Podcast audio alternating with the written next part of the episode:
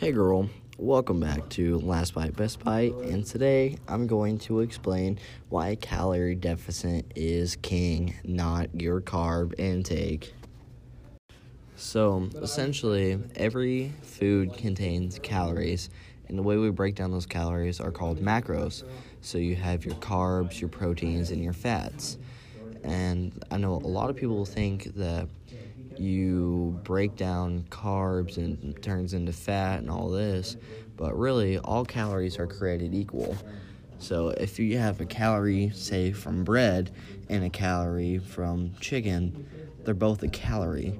Just one is going to be a little bit more satiating, and the other is still burned for energy. It's not some completely different entity that just turns whew, right into like a fat cell also, it's not good to just completely cut out a certain food group. Like, you need to have a well balanced diet of your proteins, grains, fiber, carbs. Your body needs all that to maintain uh, and operate efficiently.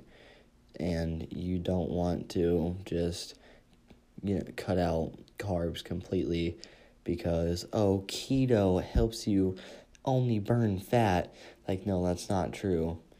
And a lot of the things, the only reason keto, like, quote unquote, works is because every gram of carbs contains four grams of water. So when you're losing weight on keto, all you're doing is losing water weight, and carbs tend to be like high carb foods tend to be higher in calories because the calorie per carb ratio is quite high compared to like protein and fiber and things like that. So, really, all you're doing is putting yourself in a calorie deficit. But a lot of people end up starving themselves, and you're not getting like the full nutritional value that you need because of the keto diet.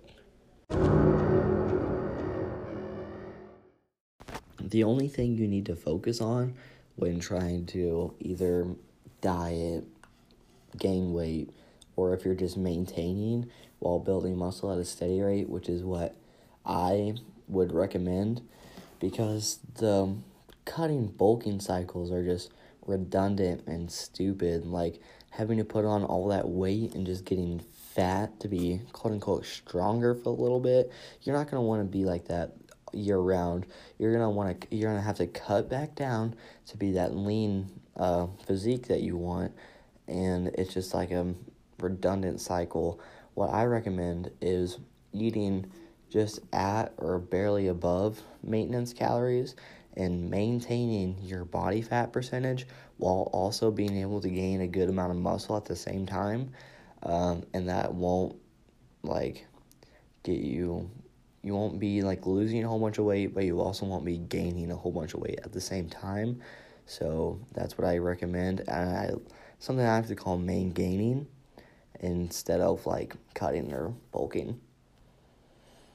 So you're probably wondering what exactly does calories in versus calories out mean? So what I mean when I say calories in and calories out is you're taking in calories for consumption and energy and muscle growth, protein synthesis, etc.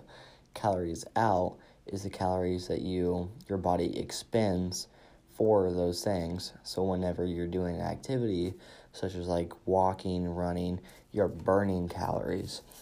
And what you have to do is you need to find the amount of calories that you're taking in and then subtract that from the amount of calories that you're taking out. So you also have to find your maintenance calories.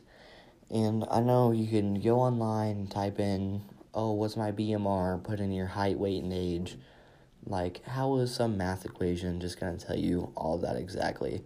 The only real way to do that is just trial and error. That's all it really is. Uh, just experimenting and weighing yourself every day and then taking like your median like weight and finding out what your maintenance is. And you should be eating around that level. Uh, there's a lot of good calorie tracker apps that you can get um, like MyFitnessPal, or if you want to do it the like hard way, but I think it's more accurate. Is you you need to if you're trying to count calories, do not um, be fooled by some of these labels. Label companies are allowed to be off by 10%, but also if you read the labels, they tell you how many calories are in each serving. You need a food scale for these things because some of these companies are lying to you because there could be a substance where it says, oh, one cup, 32 grams, 100 calories. You take a cup and it's actually 60 grams.